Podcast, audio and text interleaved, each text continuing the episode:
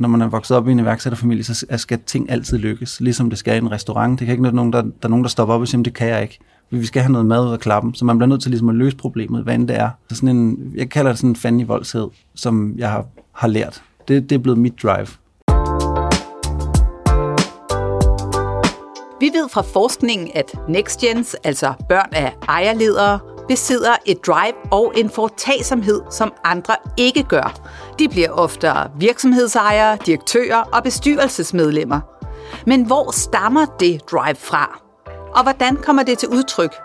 Det har vi sat os for at undersøge ved at gå lige til kilden og spørge en NextGen. Mit navn er Josefine Folkfarts, og i dag har vi fået besøg af Mikkel Grønlykke. Velkommen til, Mikkel. Tak skal du have. Dine bedsteforældre var ildsjælene bag den i dag famøse og bredt anerkendte fødevarevirksomhed Lykkes Mose. Din far og to onkler overtog, og øh, du har selv været en del af Bixen, som nu er solgt til en kapitalfond. I sommer så sprang du så ud som selvstændig konsulent, og nu er du i fuld gang med at skabe dit eget. Hvordan er det gået indtil videre? Det kom flyvende fra start. Øh, en periode med masser af efterspørgsel på arbejdskraft, øh, og har nu tumlet ind i øh, lad os sige, lidt, lidt, øh, lidt hårdere tider, og har faktisk valgt øh, for nylig at lukke virksomheden, og tænkt, at øh, nu vil jeg ud og prøve at bruge mine kræfter i en virksomhed, der er lidt mere i gang, så alt mit arbejde ikke går med at sælge mig selv, men i virkeligheden gør mere af det, som jeg synes, jeg er god til. Okay, så den virksomhed, du startede, den er nu lukket ned efter det første halve år. Det må have taget en del mod at, at skulle lukke noget, man lige havde startet? Ja, det, det tog et, uh, lidt ekstra tid, og lige et par ekstra overvejelser. Svære beslutninger er svære, indtil man har truffet dem, synes jeg. Det, det gik nemt nok, da først jeg havde været helt vejen rundt om problemet. Og jeg kan se på dig, du har det godt, og ja. du føler en slags måske frihed ved at skulle ud og lave det næste. Ja, jamen jeg har øh, efter at have haft travlt i lang tid, øh, givet mig selv nu ro til at lige overveje, hvad næste, næste skridt skal være. Øh, og det er egentlig meget rart, at, øh, lige puste ud og kigge en lille smule op i banen for at bruge sådan en floskel. Vi sidder jo i Dansk Industri lige nu, mm-hmm. som repræsenterer omkring 20.000 virksomheder i Danmark, og størstedelen er familieejet, ligesom Lykkes Mose jo var for kort tid siden. Og ja, vi har emnet foretagsomhed under lupen, og der er vi jo interesseret i at høre fra efterkommere som dig, fordi I scorer meget højt på det her parameter. Så hvornår slog dit drive igennem? Det gjorde det på et tidspunkt i min karriere, hvor jeg arbejdede for Gorms, en virksomhed, der i ejerstruktur i princippet mindede lidt om, øh, om det, at Lykkesmose var endt med min far og hans, hans brødre, der delte det. Øh, virksomheden var i en fase, hvor den skulle professionaliseres en lille smule, og det åbnede en mulighed for, at en stilling med mere ansvar øh, blev ledig, og der tog en kollega fat i mig og sagde, at hun havde set noget, jeg ikke selv havde set. Øh, og så mærkede jeg efter, og så blev det meget tydeligt for mig, at det var egentlig noget, jeg gerne ville forfølge.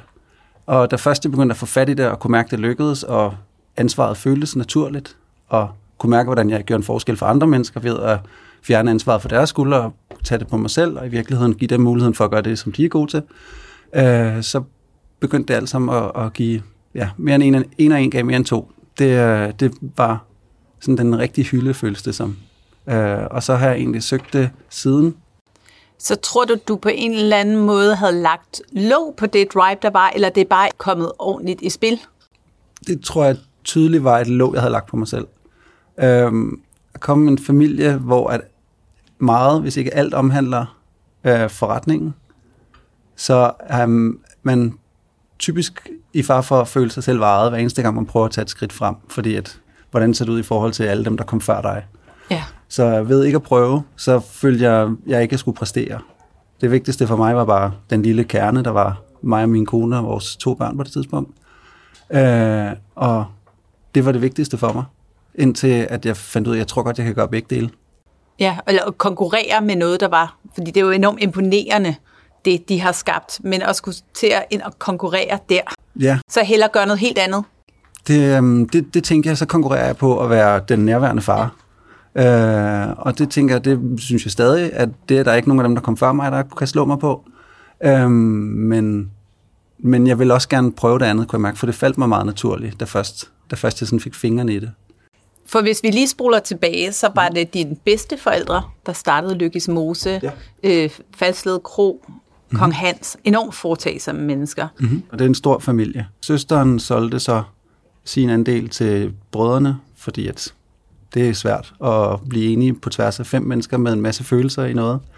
Øh, og jeg tror også, det var måske en af de største bevæggrunde for, at mine øh, forældres generation valgte at sælge virksomheden fra, for at man ikke skulle sprede det ud endnu i, i mange børnebørn. Ja, for der øh, kommer jo flere og flere til lige pludselig, der skal enes yes. om, hvad virksomheden Præcis. skal kunne. Præcis. Din far er den ældste i søskendeflokken? Ja, og den eneste, der har været i hele sit liv ansat i det, der er Lykkes Mose i dag. Okay. De andre kom til i forbindelse med generationsskiftet. Okay, så din far vidste altid, at han ville gerne føre virksomheden videre?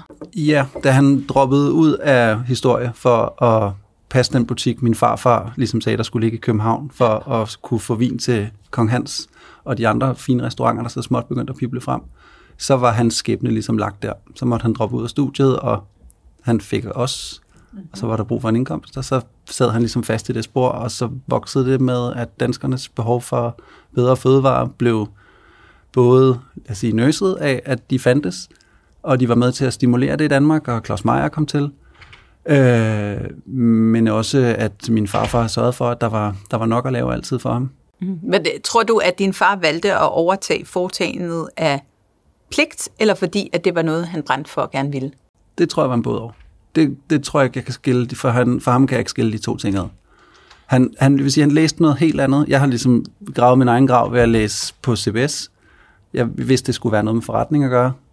Uh, at fødevare ligesom var det nærliggende, det var ligesom det spor, jeg valgte, da jeg begyndte at kunne vælge, på trods af, at jeg var sikker på, at jeg skulle alle de andre ting. Så du har sådan på en eller anden måde leget lidt med den idé, og gerne ville ruste dig lidt til det, men så stadigvæk tænkt, nej, det skal jeg ikke, jeg skal bare have en familie, og så er jeg glad. Ja, ja. Det, jeg tror, det i, ja, i høj grad, at jeg skulle i hvert fald sørge for, at man ikke kunne blive bebrejdet, man ikke ja. havde gjort X, Y, Z. Ja. Selvom i min familie, der er akademikere nok det laveste på den sociale rangstige. Hvornår er man en succes i din familie? Det er, når du har skabt noget. En af dine onkler, der også kom til øh, som led i overdragelsen, øh, han har nævnt den her overlevelsesstrategi, øh, han havde, som var at holde sin far ud i strakt arm, sagde han. Øh, og han har så også sagt, at det er lidt nok at vende forældrenes værdier og livsform ryggen, især når man er ung og oprørsk, men på et tidspunkt trækkes der i linen. Og det synes jeg bare er meget interessant i forhold til, hvad du siger. Er det og gør det samme en gang til? Ja, altså, og, og er det sådan lidt en repeat, ikke? Altså, øhm, er det der, tror du, det der er sket med dig? Er, er der blevet trukket i linen? Og hvordan føles det så, når virksomheden ikke engang er i jeres hænder mere? Altså, jeg, jeg føler ikke på samme måde som min fars generation, at de blev trukket ind, fordi at min farfar skabte noget, de skulle overtage. Det, det mm. synes jeg egentlig, min forældres generation gjorde os den tjeneste, at det skulle vi ikke føle os forpligtet af. Mm. At jeg endte tilbage i Lykkesmose i en periode, var mit eget valg. At jeg gerne ville se, hvad virksomheden var blevet til, efter de har fået en stor kapitalindsprøjtning, øh, at mange af de autodidakte kræfter, der havde skabt det med hjerteblod, var skiftet ud med professionalisme. Øhm, hvad betød det? Hvordan vil jeg passe ind som en kan mærker med hjerteblod i den virksomhed? Øh, det var mit eget valg. Så jeg føler en til en de ord, han beskriver, men nok bare med en lidt anden kontekst. Det kan jo godt være overført betydning, mm. tænker jeg også. Altså en ting er, jeg ved ikke, hvor meget af din øh, farfar eller var det egentlig bare den der pligt, eller følelsen af, at jeg er en del af noget vigtigt, der trak i linen? Altså for min fars vedkommende tror jeg, at det var en, en skalopgave. Ja.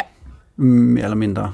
Fordi altså han det, var den ældste, og der havde været den her han forventning. Han boede i København på det tidspunkt, og der var, jeg tror det var som et studiejob, min farfar skabte til ham, hvor han kunne løse et problem, han selv stod med med at få nogen til at drive den her vinforretning. Men jeg tror ikke, min far på det tidspunkt havde kompetencerne andet end det var der nok ikke så mange i Danmark, der havde, fordi at øh, vinkendskabet var så lavt på det tidspunkt. Og min far trods alt var opdraget, som vi bliver i min familie, med øh, det søde liv, når det kommer til mad og drikke i hvert fald. Ja, fordi nu taler du om opdragelse. Hvordan er du blevet opdraget? Har du været en stor del af familievirksomheden? Jeg har altid været det i forhold til at familie og virksomhed er, er meget et. Altså når det går igennem flere generationer, som det gør, så hele min fars side er lykkesmose, eller var det. Nu, måske nogle af dem, der har lidt identitetskrise. Mm. Øh, så alt i den sfære handlede altid om forretningen. Så jeg, jeg er opdraget i forretningen af forretningen. Hvor gammel var du, da din far blev en del af det? var han allerede en del af det, før du blev født? Den sjove historie er, at jeg er skabt på disken i forretningen.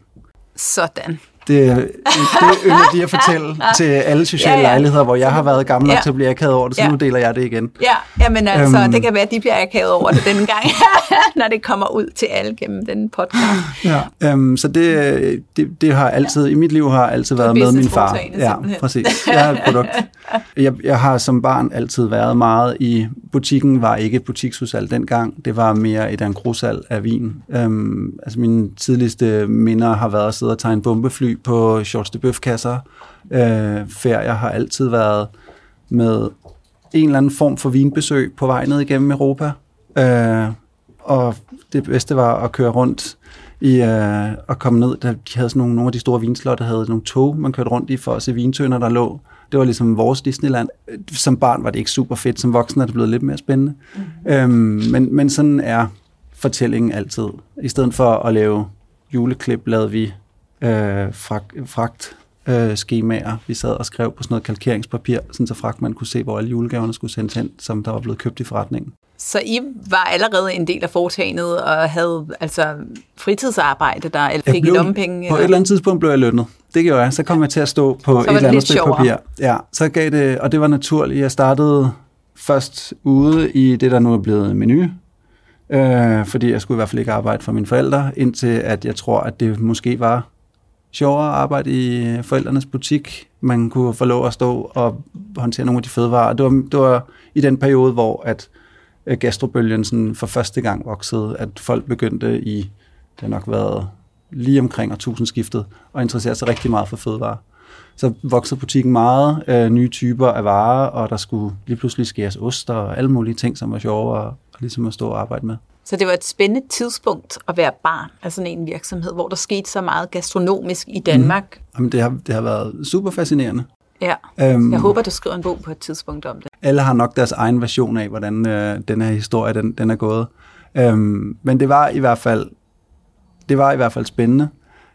Alle de her ting kommer så på bekostning af alt det, der vil være et almindeligt familieliv som var det derfor, jeg valgte at gå, i hvert fald i første omgang, en helt anden retning. Du vil gerne finde ud af, hvordan det var at være en rigtig familie, for det var ja. det, du ikke havde haft, og det var det, der var interessant og, mm. og anderledes. Ja.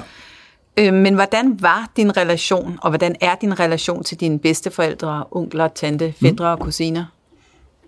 Til mine bedsteforældre, de var, i hvert fald på min fars side, de var meget, øh, de var meget mine forældres forældre dem havde jeg ikke en relation til andet, end at de gav nogle øh, for den tid store julegaver. Det var jeg meget taknemmelig for. Ja. Min, min farmor øh, mistede jeg øh, tidligt, øh, og min farfar var så lidt den her øh, lidt uhyggelige mand, der øh, skændtes med min far, når vi var og besøge dem på godset. Øh, det var, han kom ligesom sent, sent op ad dagen, trådte han ind som figur og var så sådan en, der drak sig fuldt sammen med min far og mine onkler om aftenen og sad og skændtes over hvad man nu skulle gøre, og hvor dårlig var den danske madkultur, og hvorfor gør vi ikke dit, og hvorfor gør vi ikke det. Øhm, så han, jeg, jeg har nok altid følt mig distanceret og lidt bange for ham. Øh, så det har ikke været super kærligt. Der havde jeg så min mors side, som var øh, helt almindelige mennesker. Øhm, så der, der fik jeg dækket det der bedste forældrekærlighed, øh, når, når jeg var der. Øhm, og til mine forældre, øhm, jeg har et i dag et godt forhold det har taget meget tid at komme dertil. Øh, med mine onkler og tanter, der, øh, min tante ser vi desværre ikke mere. Øh, min nærmeste onkel Jakob, som var ham, der blev bestyrelsesformand, da min øh, bedstefar døde. Øh, da jeg fik mit første arbejde, efter jeg var blevet færdig med min uddannelse, kom jeg hjem, og så tog jeg et arbejde øh, over på Landbrug Fødevare, hvor jeg skulle hjælpe danske økologer ud på eksportmarkeder. Øh, der kan jeg huske det første, han sagde til mig, som i stedet for tillykke med jobbet, det var, Gud, du arbejder for fjenden. Og så kunne man jo stå der, som hvad har været nogle, nogle 20, og være stolt over, at jeg havde landet mit første job, og det var for mig et kæmpe stort arbejde med masser af ansvar. Øh, og så få at vide, at øh, det var fjenden, og helt forkert, og hvorfor har du ikke gjort som alle os andre? Ja. Og det, øh, det kan jeg huske, det, det gør, at man, man holder sin kort meget tæt på kroppen. Ja. Øh, Fordi at du havde egentlig brug for et klap på ryggen? og et tillykke, var det godt gået. Jeg, jeg tror, anerkendelse er sådan noget, jeg evigt vil søge. Ja. Det, for ikke at søge det og ikke få det, så undlader man så at søge det nogle steder. Så søger man det andre steder i stedet for. Øhm, jamen, det har været et svært forhold. Øh, både dine onkler øh, og din far har haft med deres mm. forældre, og så også dig øh, med din familie. Mm. Og vi hører jo fra mange, nu har vi talt med mange ejerledere, øh, både kvinder og øh, mænd, øh, at deres største frygt er jo, at der skal være splid i familien. Øh, og nu siger du så også selv, at, at virksomheden blev solgt, mm. øh, og det måske var fordi, at familien ville det bedste. Tror du, det var det bedste? Hvordan har du det med, at Lykkes Mose ikke er på familiens hænder mere? Jeg kunne godt ønske mig som sådan en fantasi, at vi havde fået lov at være næste generation. Jeg kan godt se, hvorfor at mine forældre og deres øh, brødre ikke valgte at gøre det, fordi at det havde nok ikke været lige så fint som den fantasi, man ønsker sig for, hvad det kunne have været i dag. Øhm, det fik også lov at være en masse andet. Men jeg kunne måske godt have haft en anden vision om, hvor det skulle have været i 2023, end hvor det er i 2023. Samtidig så giver det mig også mulighed for at være alt muligt andet, hvis det var det, jeg ville, og jeg kunne tage tilbage til det, hvis det var det, jeg ville prøve, eller jeg kan skabe noget selv, hvis det er det, jeg ligesom føler, jeg har ben nok i næsen til. Øhm, så jeg tror, jeg, jeg er glad for, at en arv, når den kommer, om den så bare følelsesmæssig, eller også er noget, der ligger på papir, øh, blev så lidt kompliceret som muligt. At der ikke behøver at være nogle mursten og en, en brandværdi og en ideologi og alle mulige ting, som man kan have tolket. Øh, bare mine onkler og min far imellem tolket på alle mulige måder. En, en hel generation mere er det spredt ud i endnu flere grader, og jeg havde i hvert fald ikke nogen tanker om, at jeg ville have råd til at købe de andre ud. Så det skulle have været et patchwork af følelser, der skulle have formentlig reddet os fra hinanden. Har du nogle søskende? Ja, jeg har en lille søster, som er både min far og min mors, og min far har øh, min storebror fra et tidligere ægteskab. Okay, så du har to søskende. Mm-hmm. Hvad har de gjort med deres liv, skulle jeg til at sige? Fordi nu har du talt lidt om det, du kæmper med. Mm-hmm har de samme udfordringer? Ja, som overraskelse, så er vi ikke så gode til at snakke om følelser. Men min storebror øh, var ikke så meget hos os. Det var ikke det var en tid for før 7-7-ordninger var moderne. Min bror øh, har valgt med sit liv at blive pilot. Og jeg ved ikke, om det er trods, eller fordi han er alderen, hvor Top Gun var det verdens fedeste film. Og det bare hang ved i, øh, igennem 30 år. Ja, uden tvivl. Øhm, og min søster, øh, hun øh, er også ind tilbage i Lykkesmose. Øh, det er jo så blevet købt og lagt sammen med Meyers. Øh, og øh, for nylig blevet splittet igen, og så valgt at gå med Meyers, hvilket jeg tænker måske er meget sundt for hende, at få lov at slippe det, selvom det stadig rimer lidt på hinanden. Du har været i Lykkes Mose øh, for ikke så lang tid siden, var du innovationsdirektør, mm-hmm. øh, og din søster var så din kollega i Lykkes Mose. Ja. Ja, hvad lavede hun? Hun i den tid, jeg var der, sad hun med øh, IT-projekter, øh, men har også arbejdet lidt med HR, og før det, ligesom mig, i studiejobs igennem tiden, været rundt i hele butikken. Øh, I hvert fald den del af den, der er i København. Ja, fordi at, altså, det, at I kunne komme med den erfaring mm-hmm. og den baggrund, I havde, må også have betydet noget for Lykkes Mose, selvom Lykkes Mose selvfølgelig var øh, opkøbt. Mm. Øh, hvad, hvad tror du, du har taget med fra barns ben?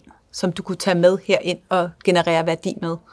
Jeg tror klart, jeg var et, kan vi kalde det culture hire, at de manglede en til at drive, da jeg kom tilbage, uh, sales operation. Jeg forstår det, altså jeg ved, hvad det, hvad det drejer sig om, men det var ikke mit fagområde overhovedet. Jeg var heldig at få et team af, af nogle kvinder, der var virkelig dygtige til det, de lavede, så jeg fik lov i virkeligheden kun at styre dem i forhold til de, jeg skulle ikke jeg skulle ikke, øh, lad os sige, uddanne dem i noget af det, de gjorde, andet end at gætte nogle systemer, som jeg er god til. Det, jeg, det, jeg kom med, var, jeg tror, den gamle kultur, som var ved at blive udvandet af, at man var blevet opkøbt af en kapitalfond, lagt sammen med en anden virksomhed, prøvet at blive splittet lidt igen for en anden virksomhed. Hvad er Lykkes Mose egentlig? Lad os prøve at få ham herind igen. Og øh, den erfaring fra at kende virksomheden fra barnsben af, at vide, den består af de her forskellige forretningsben, øh, styrkeforholdet imellem dem, hvorfor er det, at når vi kigger ind i vores lagersystemer, at de er så forfærdelige? Det er, fordi de har altid været drevet af en fyr, øh, og hans lærling er nu ham, der står derovre, så jeg ved, hvorfor at når lageret roder, så er det ikke personens skyld, det er fordi, der har aldrig været et system. Der har bare været en mand, der har lært det af en mesterlærer, og så virksomheden. Som du kendte, og som, fordi at du jo har været barn af, det var jo af virksomheden. Ja. ja, så det, det, det var Kai på lageret, som var ham, min far snakkede i telefon med øh, 12 timer om dagen i julemåneden, fordi at der var der er ligesom mange ordre, der kørte, kørte ind og ud. Så det, som jeg lykkedes med, var på grund af min bagage i virksomheden, at skille øh, den her driftsafdeling ud i to, uden at der kom nogen driftstop. Og det tror jeg var på grund af både min forståelse, men også fordi, at i kraft af mit efternavn, øh, gav det også ro til de folk, der ligesom var omkring mig, på trods af, at de måske havde været i virksomheden i de fem år, jeg havde været væk. Så bare på grund af mit efternavn rimede på alle de andre, der ligesom svævede over øh, det logo, der hang på væggen, øh, så fik man folks tillid til, nu får du lov at rykke på nogle sten, som i virkeligheden gør mit arbejde mere besværligt, men vi tror på, at du vil det bedste for virksomheden, så nu skal vi nok følge med. Og det var jeg super taknemmelig for, det gjorde mit arbejde meget nemmere, og jeg tror også, at den succes, og med den sådan, lad os sige, naturlighed, jeg gjorde det med, gjorde, at jeg fik det job, jeg endte med at være mit sidste indtil videre i Lykkes Mose. Lad os prøve at sige det sådan. Nu skal jeg ikke sidde og love noget, for det hvem ved. Øhm, som for mig på det tidspunkt nok var lidt for stor en bid.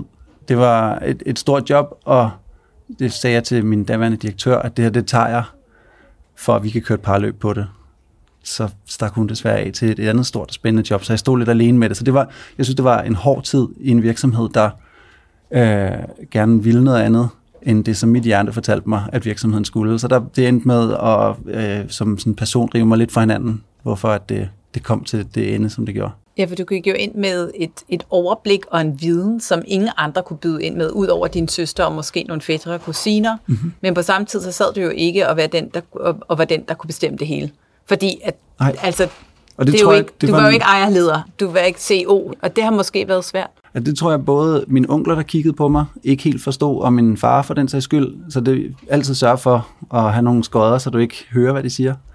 Øh, og jeg tror også, de medarbejdere, der var omkring, havde nok en forventning om, at i kraft af mit efternavn, jeg havde en eller anden større tyngde i forhold til at kunne forme, hvad vi skulle. Og måske i virkeligheden også have en tydeligere vision, end jeg nok på det tidspunkt havde. Jeg tror, jeg ville i virkeligheden bare virkelig gerne lykkes men ville ikke lykkes med det, der blev forventet af mig, fordi jeg ville gerne lykkes med noget andet, og jeg, det, det er faktisk simpelthen for, for kompliceret, tror jeg. Eller lad os sige, måske endda helt umuligt at gøre de to ting samtidig, så det blev sådan lidt et stå i stampe for ikke at gøre enten mine visioner, fortræde det, jeg gerne ville, eller gøre øh, vores CEO øh, utilfreds med de, de ting, vi gjorde på det tidspunkt. Ja, det var meget, der skulle navigeres på en gang. Ja, og det, det lykkedes jeg heller ikke særlig super med. Det, øh, vi lykkedes, men ikke tilfredsstillende for nogen parter. Så det, det var den rigtige beslutning, at jeg, at jeg stoppede der. Det tror jeg sådan er en, det er nok den bedste beslutning, jeg har endt med at tage for mig selv. Det var at få, få kottet snorene til det på et eller andet tidspunkt. Det fik du, mm. og du har haft et halvt år, hvor du øh, har kørt dit eget foretagende. Mm. Hvad har du taget med dig af den erfaring, øh, du har haft, og den inspiration, du har fået, selvom det har været en, en, en svær familie at være en del af? Den, den, nej, men den store gave, det tror jeg er et efternavn, der hvis man bliver i den branche, man kommer fra, i hvert fald for mit vedkommende, har åbnet nærmest alle de døre, jeg har taget fat i. Øh, ikke at jeg har fået noget foræret, men folk har altid lyttet. Og så har man haft muligheden til at sælge sig selv, eller i hvert fald bare få en relation til folk i kraft af, at de gjorde noget på et tidspunkt, hvor ingen andre gjorde det samme, og det er der stadig en respekt for. Øhm, det, det synes jeg har givet mig mange muligheder til at gøre de ting, jeg ville, øh, nemmere end, end andre mennesker. Øhm, jeg, har, jeg har ikke fået sådan, lad os, lad os sige, råd og sparring og så videre med, med derfra. Men jeg har fået en evne til altid at forholde mig til, hvad jeg spiser. Altid analysere, hvad det er, folk sætter på tallerkenen. Øh, når folk begynder at lave et eller andet, hvor meget det her er, hvor meget af det her plastik, plastikindpakning, hvor meget af det her produkt. Og det synes jeg gør det nemt for mig at navigere sådan i, hvad er det for nogle ting, jeg gerne vil arbejde med, hvor er det, jeg føler mig inspireret, hvornår bliver det...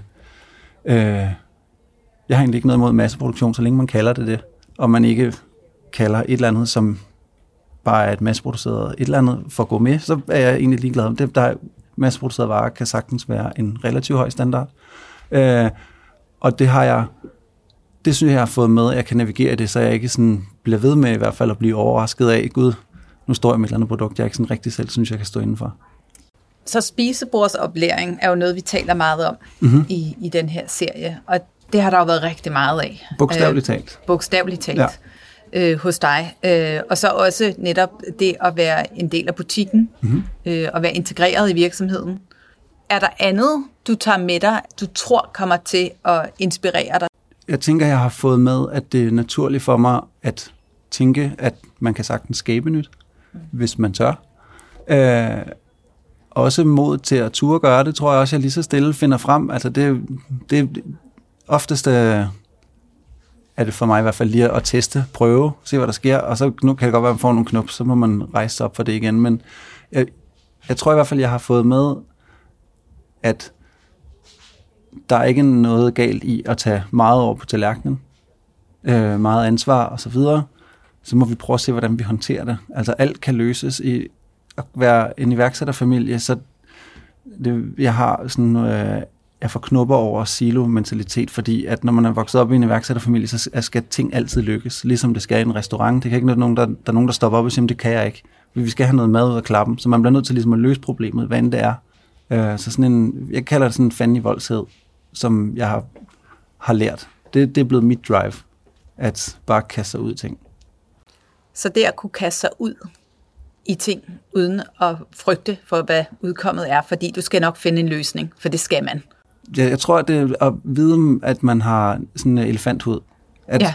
Jo, jeg frygter, at det tænker ondt, men jeg ved, at jeg altid rejser mig. Det ja. bliver ikke sådan en, der er ikke noget, der får lov at mose mig. Og nu er det jo spændende, for vi startede med at høre øhm, lidt om din nye virksomhed, mm. som jo faktisk øh, netop er blevet lukket. Og det betyder jo, at der er et helt nyt kapitel forude. Hvad, øh, hvad kan vi forvente at se, at fremtiden bringer på dig? Jeg tror, hvis jeg kan få lov igen selv at have indflydelse på min karrierevej, øhm, at det ikke er den, der kommer og tager mig og hiver mig i en eller anden retning, så håber jeg, at jeg ender i noget, der minder om øh, det oprindelige Lykkes Mose, øh, det Gorms, jeg har været en del af. Altså virksomheder, hvor hvis det ikke er direkte familie, så er det i hvert fald folk, der har startet sammen, så der er en eller anden følelse af øh, familie omkring, at det her projekt skal lykkes. Det, øh, der er, for mig er work-life balance, det er først en balance, hvis det sådan smelter sammen, og man i virkeligheden har kærlighed til det, man laver. Øh, jeg, jeg gider ikke at lave noget, jeg ikke føler for. Jeg har brug for at være tæt på mennesker og produkterne, og dem, der spiser produkterne. Så det, øh, det, jeg skal tilbage til noget, hvor der ikke er så langt fra ejer til dem, der konsumerer, spiser, øh, har glæde af produktet.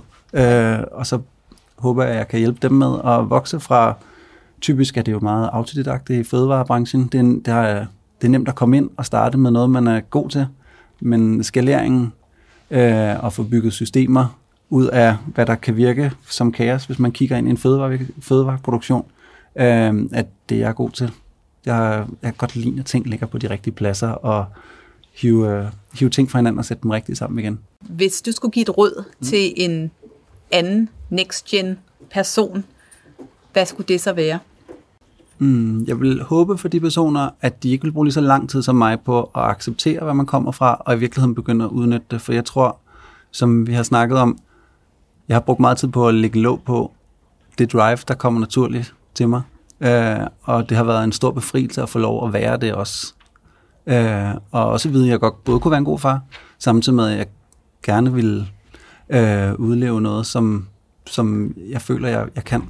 Så jeg, jeg tror, det at acceptere, at det kommer både med, med sorg, men også med, med nogle muligheder. Det er et godt og et meget relevant råd.